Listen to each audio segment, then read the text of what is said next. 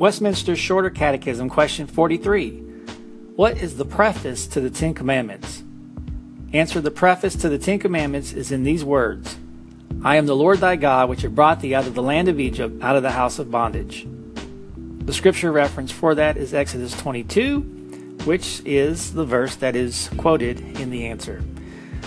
This concludes the reading of Westminster's Shorter Catechism, question 43, brought to you by thereignofchrist.com.